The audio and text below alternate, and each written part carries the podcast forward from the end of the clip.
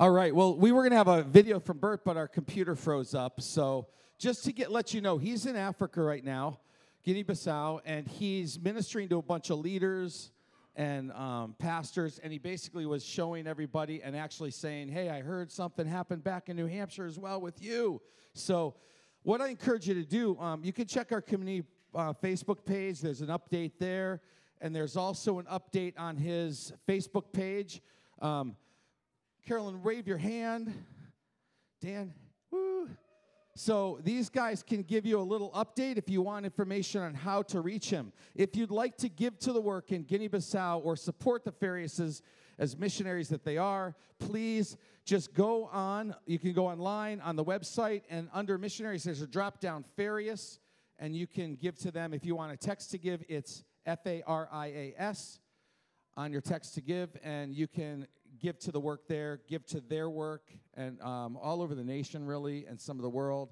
They're very busy doing all kinds of stuff. So um, you could give, and then we're going to support them as well. So um, I want to get right into this, because I feel like we got to debrief a little from last week. It was a powerful time. Um, you know, we're just beginning this great return.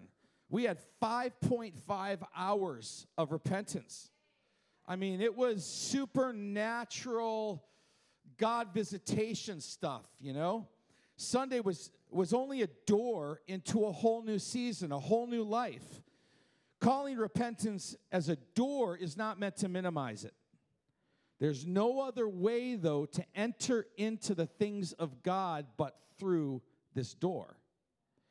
Preparation for last week. I, I, I just want to you to understand some background to what happened last week. And, you know, because there's been a lot of talk. We've had an elder apostolic team debrief. We've had an all leadership debrief because it was so significant what happened. Um, and so I want you to understand, though, that preparation for last week was no different than others. I sought God's direction. He told me what would happen. I, I have it written down. I shared when I came in. Let's, let's cut worship here. Let's move into what God wants, because I have a feeling we're going to have a real time of public repentance. And however, I would have never, ever understood the fullness, the scope, the, the how how amazing and how long it would be. I, I made a joke that we can't be here till five, so make it concise. Please come up and share. Well, it was five thirty when we left, you know, and so everyone's like, wow, you were being prophetic there. But God also orchestrated the same way he does every week. Now, I'm not minimizing what God does. I'm trying to, trying to help you see that what happens in this place, there's so much supernatural confirmation of the Spirit. Things being confirmed by one, two, three, four, five people every week.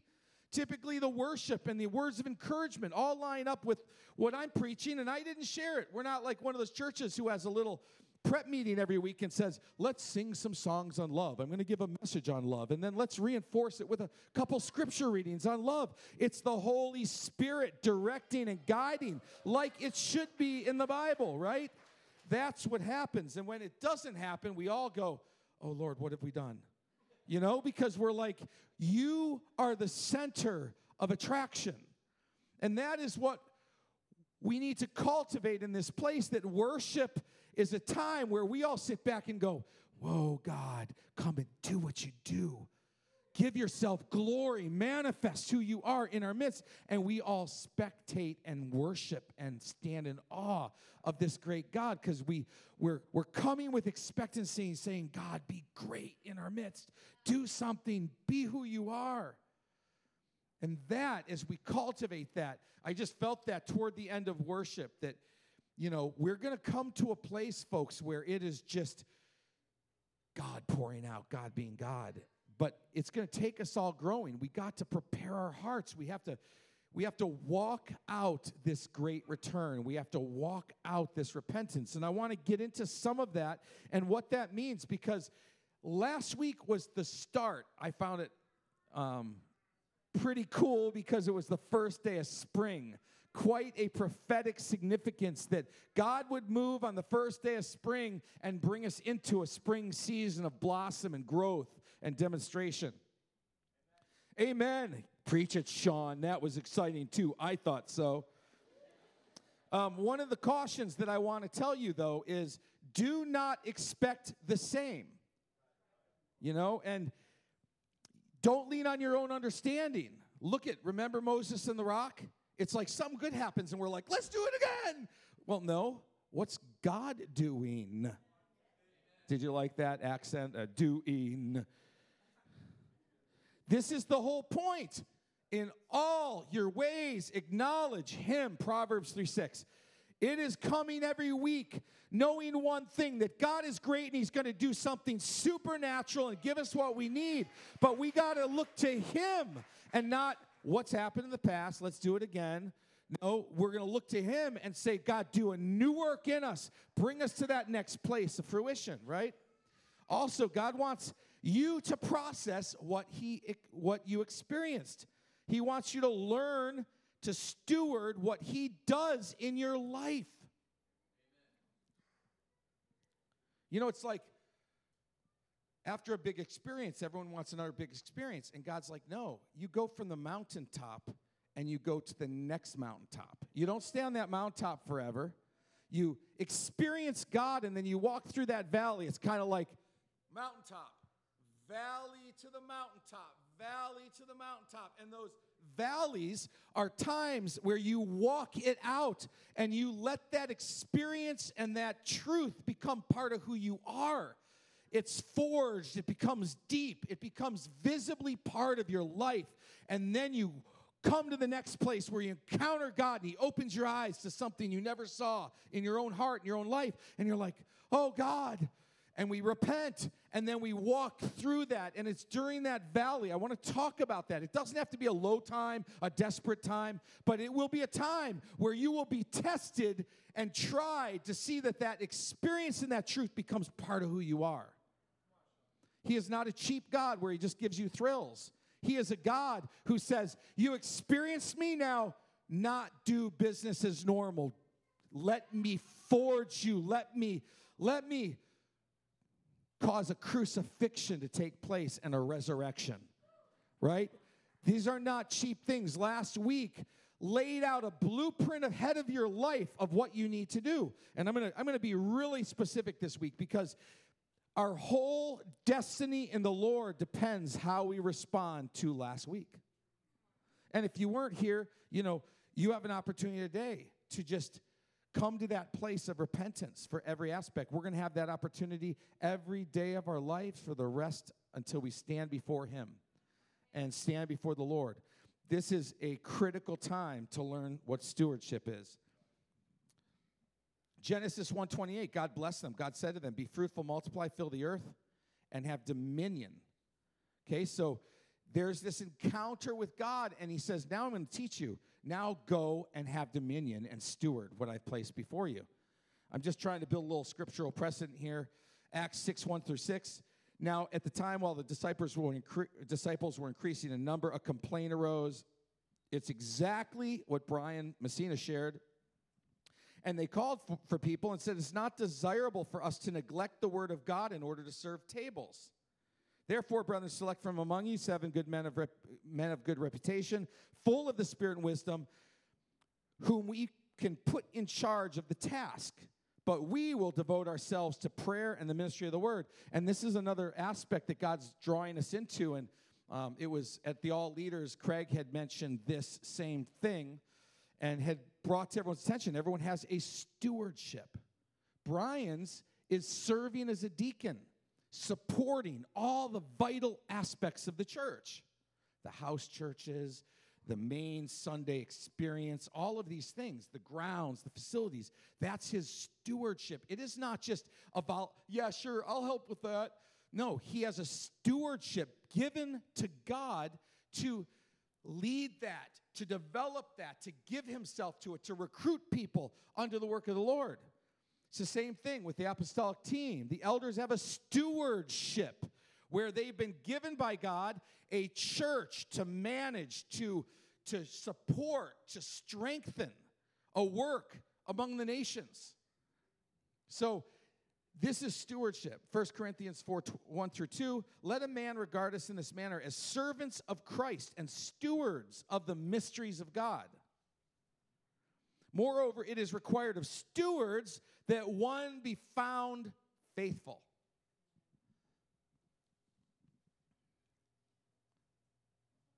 Stewardship is something we're not really, we don't like in America. You have people in the church just going from one big experience to the next. And God's like, when will my people be mature and experience me and then work at integrating in their hearts and lives that they become a new creation, a living sacrifice? The living sacrifice comes when the oil of God's presence gets pounded into the hide. It's rubbed in. It, be, it penetrates. It becomes part of who you are. You become this pliable hunk of clay that gets fashioned after the Lord.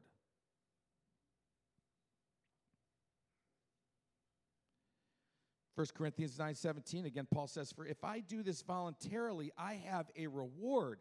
But if it's against my will, I have a stewardship entrusted to me." First Peter four ten, "As each one has received a special gift or experienced anything from heaven is a good gift to men." So if you've received a special gift, employ it in serving one another as good stewards of the manifold grace of God. Whoever speaks is to do as one who is speaking the utterances of God. Whoever serves is to do as one who is serving by the strength which God supplies. Remember, we talked about that last week, all about dependency on self, trusting in self. It's the opposite of what we need to be. We need to repent from our own works, even if they're good works, our own strength, trying to do something. We have to get to our own strength. We steward until the end of our strength, and then God kicks in. Amen, brother. Thank you. Come on. Amen, everybody else, all the ten of you that just shouted, yeah. You don't need another mountaintop until you walk through the next valley. It's called growth. What did you offer God in your repentance? Okay, so we're going to go through a little practical exercise. Like, what do I do next? I repented of pornography. What do you do? We're going to walk through that and talk about that. But we're going to take pornography, for example. But this could be anything, right? What are you to do? You're to establish a stronghold of purity and fear of the Lord that causes you to hate evil. Okay, so how do you do that, right? What you're doing is, you're establishing a stronghold because you exchanged that sin and that wickedness and that deception, and now it's empty. Now you establish a stronghold of the godly opposite. Stronghold of fear of the Lord to hate evil. Stronghold of purity. Now, how do you do that, okay? Because it doesn't just happen. What does the Bible say? When you kick out one strong man, what happens? If you don't solidify it and build up another strong man, there'll be seven more that come back and ransack your house called your heart. And that's why it's critical. What you do next determines the rest of your life right now. So, in, for example, with pornography, what do you do? Well, all of you who have been to encounters, it's part of the rite of passage of being part of this community. Why? Because it trains us that, number one, there's vulnerability and transparency here. Two, you can share anything that you have done, and no one looks down because everyone is walking out of the same things. That's one of the revelations when you go to encounter. You're like, what? These leaders are sharing all their stuff? Well, yeah, because we've all been out of sin and death and dysfunction. So the four R's. First, we repent. We repent for anything we've done wrong. Well, why am I repenting for being molested? Well, because you were wronged and then you responded inappropriately by becoming hurt and critical and starting to become hard toward God and mistrusting of everybody. And then you started opening your mouth and criticizing other people. You have a role. Just because you're wrong doesn't mean you just like have a right to do whatever you want. No, you have to go to God and say, Lord, I trust you with this injury to my soul. So you go and you say, I've acted wrongly toward you, Lord. I didn't trust you with my hurt and my offense. So that's your role. Even if you've been wronged and violated, you have a role that if you've responded inappropriately, you go to God and you repent. Okay? But then you release. You begin to release people who have wronged you. The person who did molest you. Maybe the person who introduced you to pornography. A parent, a father, a mother, a friend. And you say, Lord, I just begin to, and you release those people by name and pray for the blessing of God to come upon them. Lord, heal them like I've been healed. Forgive them like you've forgiven me. Cause them to come to a place of repentance like you have brought me to, God. Okay, then you begin to renounce. You say every single emotion that is attached to that event. I break that now. Break every influence over my life. Satan, I break my agreement with you that I love the things you love. I fear the Lord now, and I hate evil. And as that, I hate you and everything of your kingdom. I break that over my life, every emotional attachment. Every time I see, like, a magazine, my mind goes right to that. I break that pattern of memory and association. Renouncing, renouncing, breaking, breaking, right? Then we come to a place of receiving. And we begin to receive the power of God, of purity. To stand, not the absence of pornography, the power of purity, that everywhere you go, everything you do, you bring the light of heaven in and say, the purity of heaven is before me. The purity of heaven is around me. I'll bring it into dysfunction. I'll bring it into all the desolations of generations. I bring that light in, into this place. Now, so if I were to break this down to another way of just going through a free flow of events, right? It would be the four R's, okay? Then you release anyone who contributed to sin. Then you study the Bible on the topic. What is pornography? What does the Word say about it? You study that. You write down scriptures. You journal about it. And as you read the Word, you're saying, oh, God, I had no idea this had such significant, over my life, control. You start studying all throughout the Old Testament, the New Testament. You start studying about Jezebel. You start to study about the effects that real people had with perversion and seduction. And then you start praying, God, I want to be like these people who threw her out of the tower. I want to be those people who are passionate about purity, passionate about the Lord and his affections and his heart. You respond in prayer. And then you st- you begin to study Scripture on purity, the fear of the Lord, the opposite of what you were repented from. And you begin to study that. You take notes again. You write down Scripture references, you and God. And then as it starts saying, like, you know, the fear of the Lord is to hate evil, you start praying and say, Lord, I hate evil. I don't want anything to do with it. I pray you cause my heart to fear you in such a way that I get sick to my stomach when I see sin and wickedness that separates men from God. Then you respond in prayer in that same way. And then here's where you bring it to community. You come to a leader. You come to someone and you say, listen, I've done this extensive research. I am building a stronghold of purity over my life. And then you begin to offer these things that we're unrepentant from. And you begin to say, I want you to pray for me that I would have purity established in my heart. Because I know there's power in agreement, so then you pray. Let's take one other instance before we move on. What about sinning repeatedly and walking in deception, speaking negatively of others to cover your sin? You, that's what happens, right? When you're in perpetual sin, you start building S- defense lines, because you start saying, if I can talk about people who might expose this and threaten this stronghold from operating in my life, then people will, when they do say something, they'll have a negative attitude. So I'm just going to start taking all the leadership and speaking negatively of them, because then people will have a bad attitude, and then when they say something, they'll, yeah, okay, right? That's what we do when we're in sin. We try to cover. Cover means lying, deceiving, keeping people from even hearing people of reason. trying to find those people who will agree with us in our dysfunction, right? So what do you do? Let's see if you listen. What's the first thing you kind of go through? Come on, guys. Okay, and then what's the other three? Release, renounce, receive. You got it. Okay, so, but then you begin to, as you begin to repent, you st- you don't just repent for, oh, I was deceptive, forgive me. Listen, the revivalists used to spend like days. They would encourage people to spend days writing down every single sin in their life. Like they would be weeping, they'd be crying as these people that were repenting would write these exhaustive lists of everything they have done wrong because they want to annihilate the mark of the enemy. So I'm saying when you sin and you have, like in this situation, you've you've repeatedly sinned, walked in deception, spoke negatively about others to cover it, right?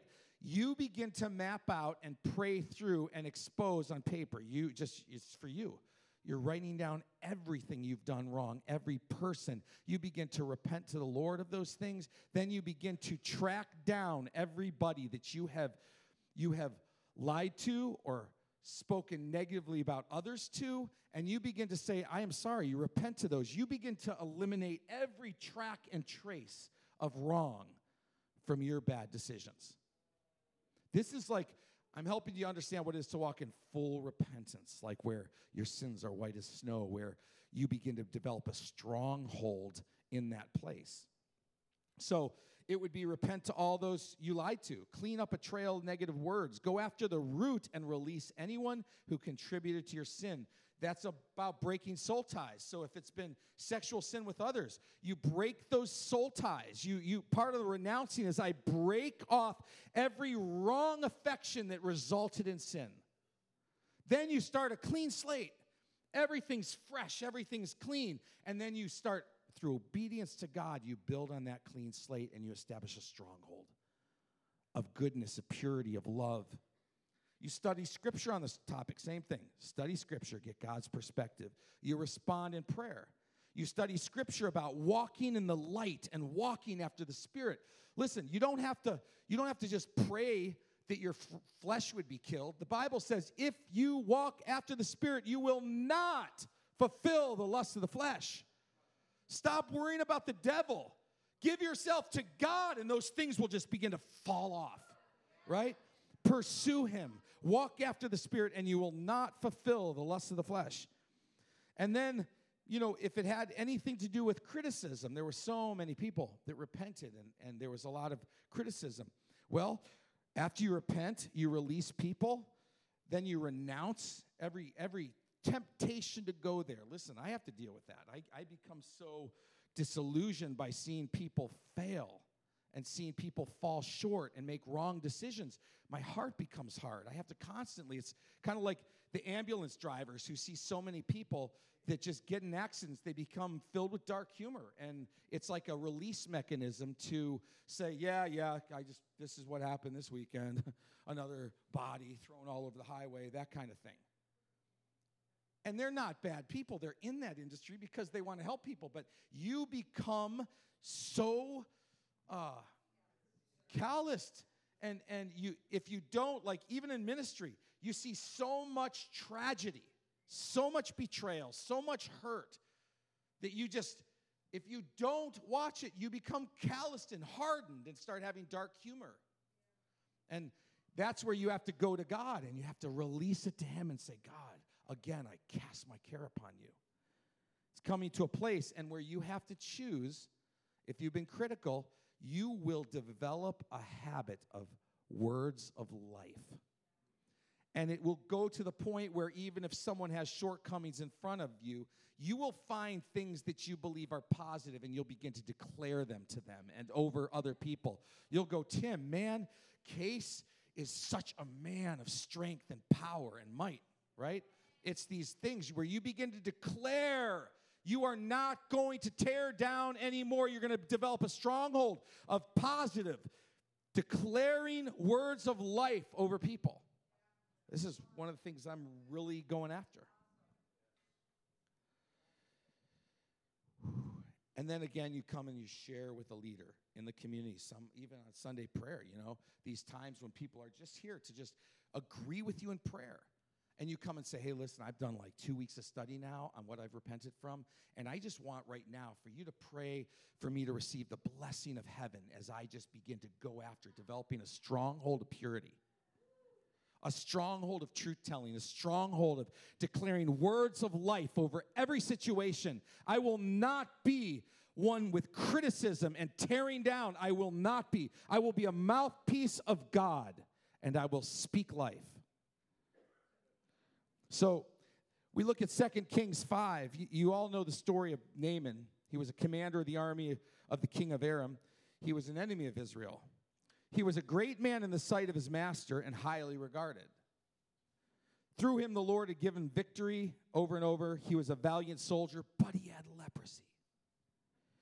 Now, bands of raiders had gone and taken captive a young girl from Israel, and she served this man, Naaman's wife.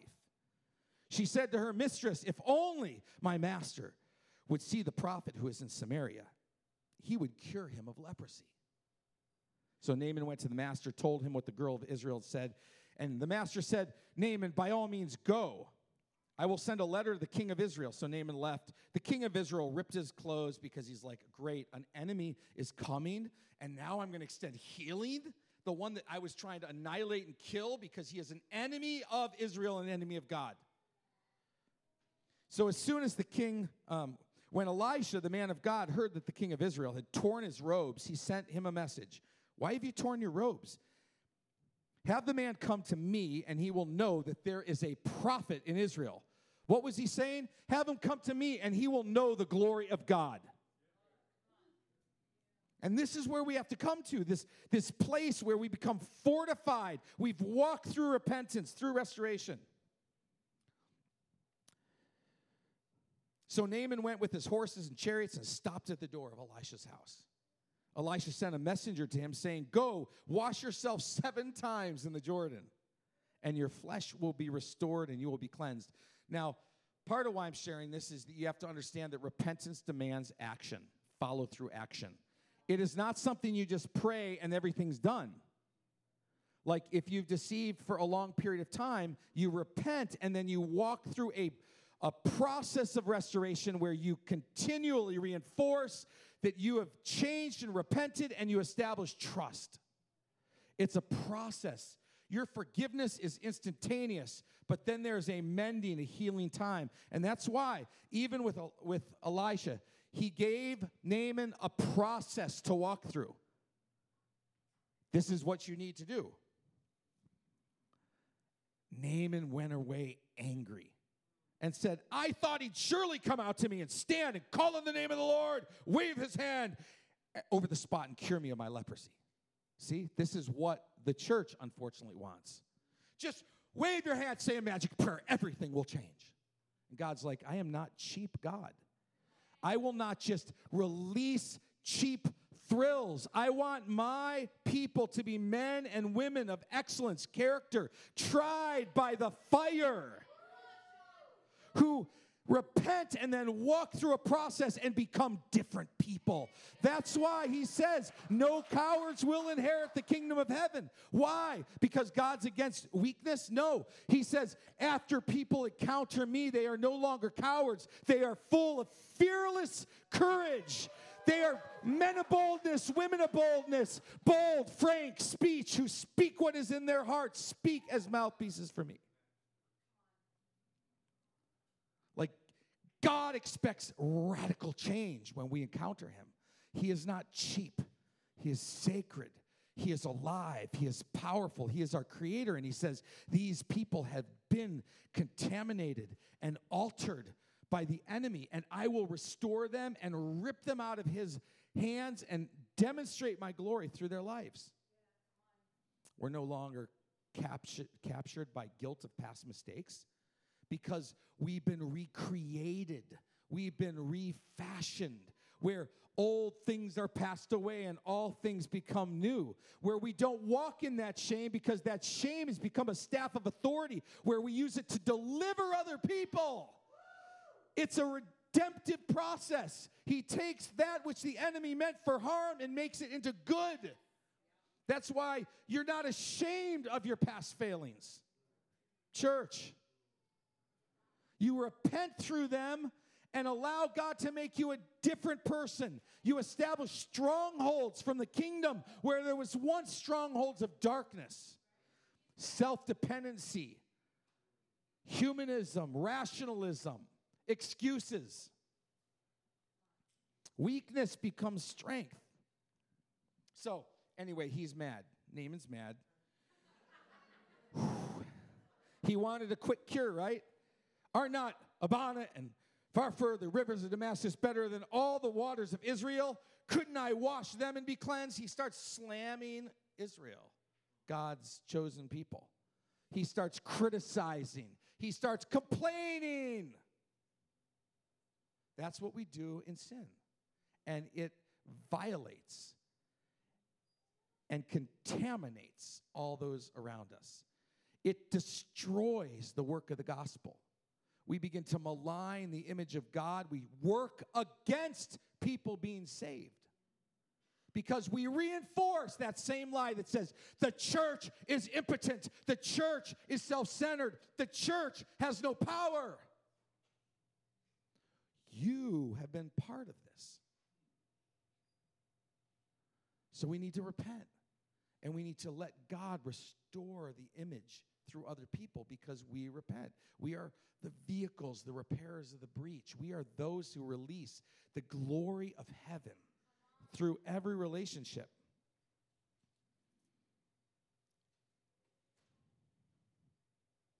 So Naaman turned and went off in a rage. Naaman's service went, servants went back to him. Isn't that interesting? This great, mighty man, guess who, guess who got through to him? His servants. It was the people who laid down their life to serve him that came and said, Naaman, Naaman, listen. My father, they said to Naaman, if the prophet had told you to do something great, would you have done it? How much more than when he tells you, wash and be cleansed? So he went down and dipped himself in the Jordan seven times, as the man of God had told him, and his flesh was restored and became clean like that of a young boy. Then Naaman and all his attendants went back to Elisha. He stood before him and said, now I know there is no God in all the world except in Israel. Yeah, that's worth a clap or two. Now, what would have happened if he didn't go through the full process of repentance? He wouldn't have entered into the full revelation. Repentance brings revelation.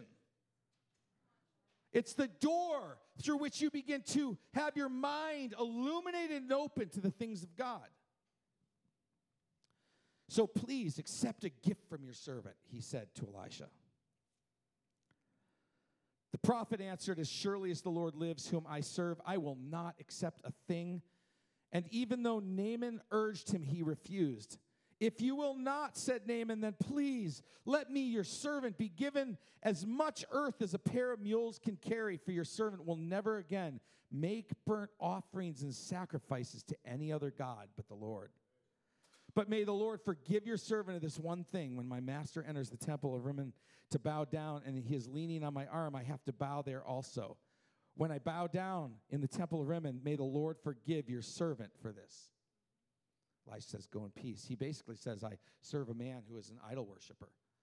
Will the Lord forgive me when, because I'm serving him as unto the Lord, I bow down, but my heart is not bowing down? Now, look at this whole scenario with Naaman. Naaman had leprosy, was an enemy of Israel, hated God. And then hears that this God is a good God who heals people. So he came, Elisha, the bold prophet who is courageous and speaks frankly and says, this is what you must do now, go do it. He leaves enraged. Naaman's like, I hate this place. In fact, the Israels suck here. I mean, the, the rivers suck here. I wouldn't even get in them. They're better in my pagan country. And then his lowly servants come and say, Father, if, and challenge him in a really respectful way. And Naaman says, all right, I'll go back. He gets healed and then goes back to Elisha. Elisha begins to extend grace to him, reject any kind of payment because he wants it to be unconditional, and then begins to draw him into a place where he goes deeper in repentance. He walks out his repentance in a way that begins to establish Christ as Lord. It brings salvation. His healing brings true repentance and salvation. And then it further brings him to a place of repenting for more things. Does this make sense to you?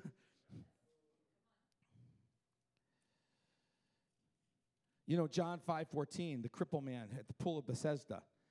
After he got healed, Jesus tracked him down later and said, see, you are well again, stop sinning, or something worse may happen to you.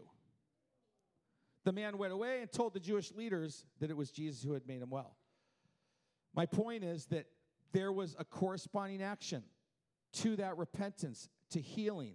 I mean, like when you get healed, there is a corresponding expected action that you go and sin no more, meaning you'll make mistakes, but you stop the sin and turn. Corresponding action. John eight three, the woman who was taken in the act of idolatry, I mean adultery. When the woman's accusers brought her to Jesus expecting him to pronounce judgment, he told them that one who is without sin should sh- throw the first stone. One by one, the condemning crowd left. Then Jesus told the woman, neither do I condemn you. Go and sin no more. Acts two thirty-eight, Peter replied to a whole crowd that was saying, like, what was, must we do now? We've accepted Jesus. And he goes, repent and be baptized, every one of you, in the name of Jesus Christ for the forgiveness of your sins, and you will receive the gift of the Holy Spirit. This is another instance. Repentance brings infilling of the Holy Spirit. It, it, it, everything, every time you repent, you throw something down and something new needs to come in. Establish a stronghold. You know, Matthew nineteen twenty-one, the young man who said, how must I receive eternal life? And he said, go and sell all your possessions and give to the poor. A corresponding action. You want to repent and change from your ways, there's actions that follow that require you to walk this out. Then there's this whole idea of restitution and restoration. Proverbs six thirty-one. When the thief has been discovered to have stole something, he must not only return what he stole, but he must give back seven times as much. Effective repentance is thorough and abundant in the opposite action in order to build a stronghold. Think about this. Was this just like, if you steal, you got to give back seven times? What is a thief? What do they do? Right? Which is what? A form of taking. So what is God saying in this passage? It's not this legalistic formula. It's saying, if you have a sin of taking, you must give abundantly seven times back in the opposite spirit. Giving. See, repentance is not just a prayer. It becomes a lifestyle in the opposite thing that you repented from. Mature repentance builds a stronghold and habit. If you are lusting, you need to be, form a lifestyle of aggressive, abundant purity. Taking, if you took, took, took, you need to give, give, give. If you're criticizing, you need to develop a stronghold of speaking life and encouragement. If you've hurt people, you need to become a healer. If your if your sin is passivity, you need to become bold and, and courageous in your communication. If you've repented of fear, you need to develop this stronghold of love of God, that you are afraid of nothing because he can take your soul and throw it into eternal fire. You fear God more than man. If you repent of self-reliance, you develop an abundant lifestyle of trusting in God and not self. Look at Paul. You know, why did he count his degrees and his perfection of living as a mature Pharisee? He threw it all down because that was what he repented of. And then what did he do? He, as a child, forgot all of it and said, all I do is one thing. I just live to hear and obey the Lord.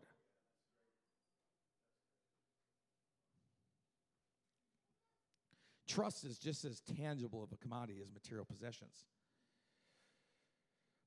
We read in Job twenty-two twenty-one. Just listen to this as a promise of what happens, the, the fruition of repentance. Submit to God and be at peace with him. In this way, prosperity will come to you. Accept instruction from his mouth and lay up his words in your heart. If you return to the Almighty, right? That's what repentance is. You will be restored. If you remove wickedness far from your tent and assign your nuggets to the dust, your gold of Ophir to the rocks in the ravens, then the Almighty will be your gold and choicest silver. Listen to that. You let go of what humans cherish, and he will become all of that. Aban- this is all about abandoning your dependency on things other than God, that God becomes your greatest desire. Surely then you will find delight in the Almighty, and you will lift up your face to God. You will pray to him, and he will hear you, and you will fulfill your vows. What you decide on will be done, and light will shine on all your ways. Can you imagine coming to a place of full abandonment to God, that even your desires that spring up, you speak them forth and they happen? Why? Not because you just have these things that, like, I want an Escalade, I want this, I want that, and it happens, and you're some kind of, of white witch. No, it's that you become filled with the truth and goodness of God, that even the things that naturally arise out of your heart, you begin to speak forth because God is in it all. It's a byproduct, right? When people are brought low, here's the real heart. See, it gets to the place of what God's heart is becomes your heart.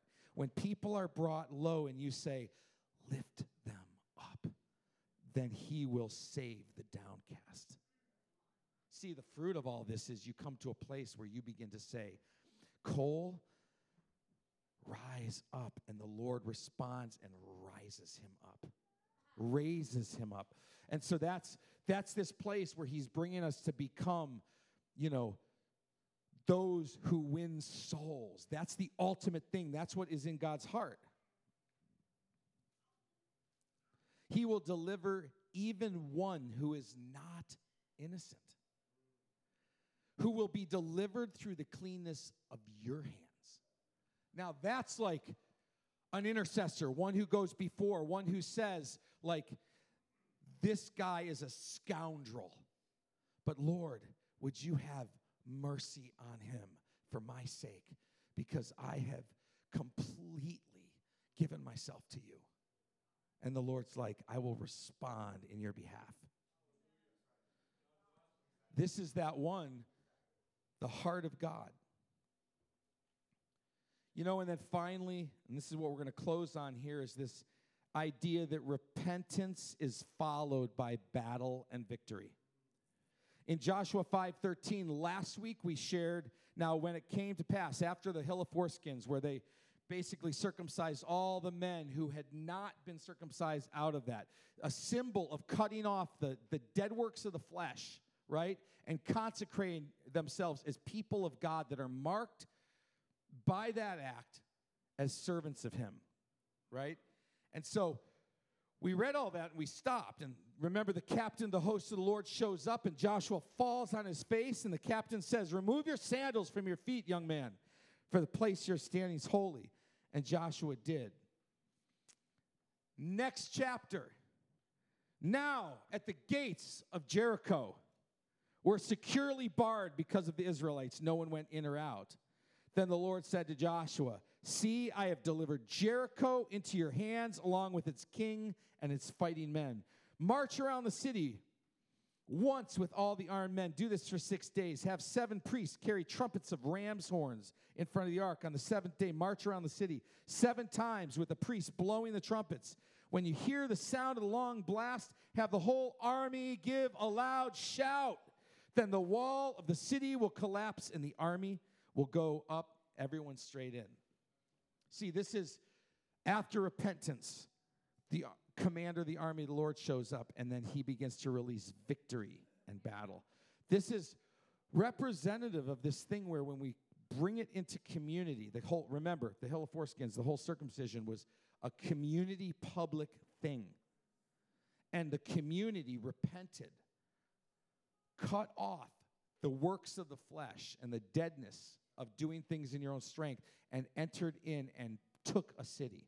The next, the very next scripture verse. God's intent is to bring us into battle, church, not to struggle and plunder.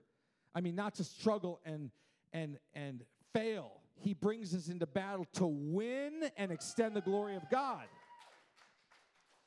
Final scripture here, Acts three. We read it last week, but it's pretty awesome. So repent.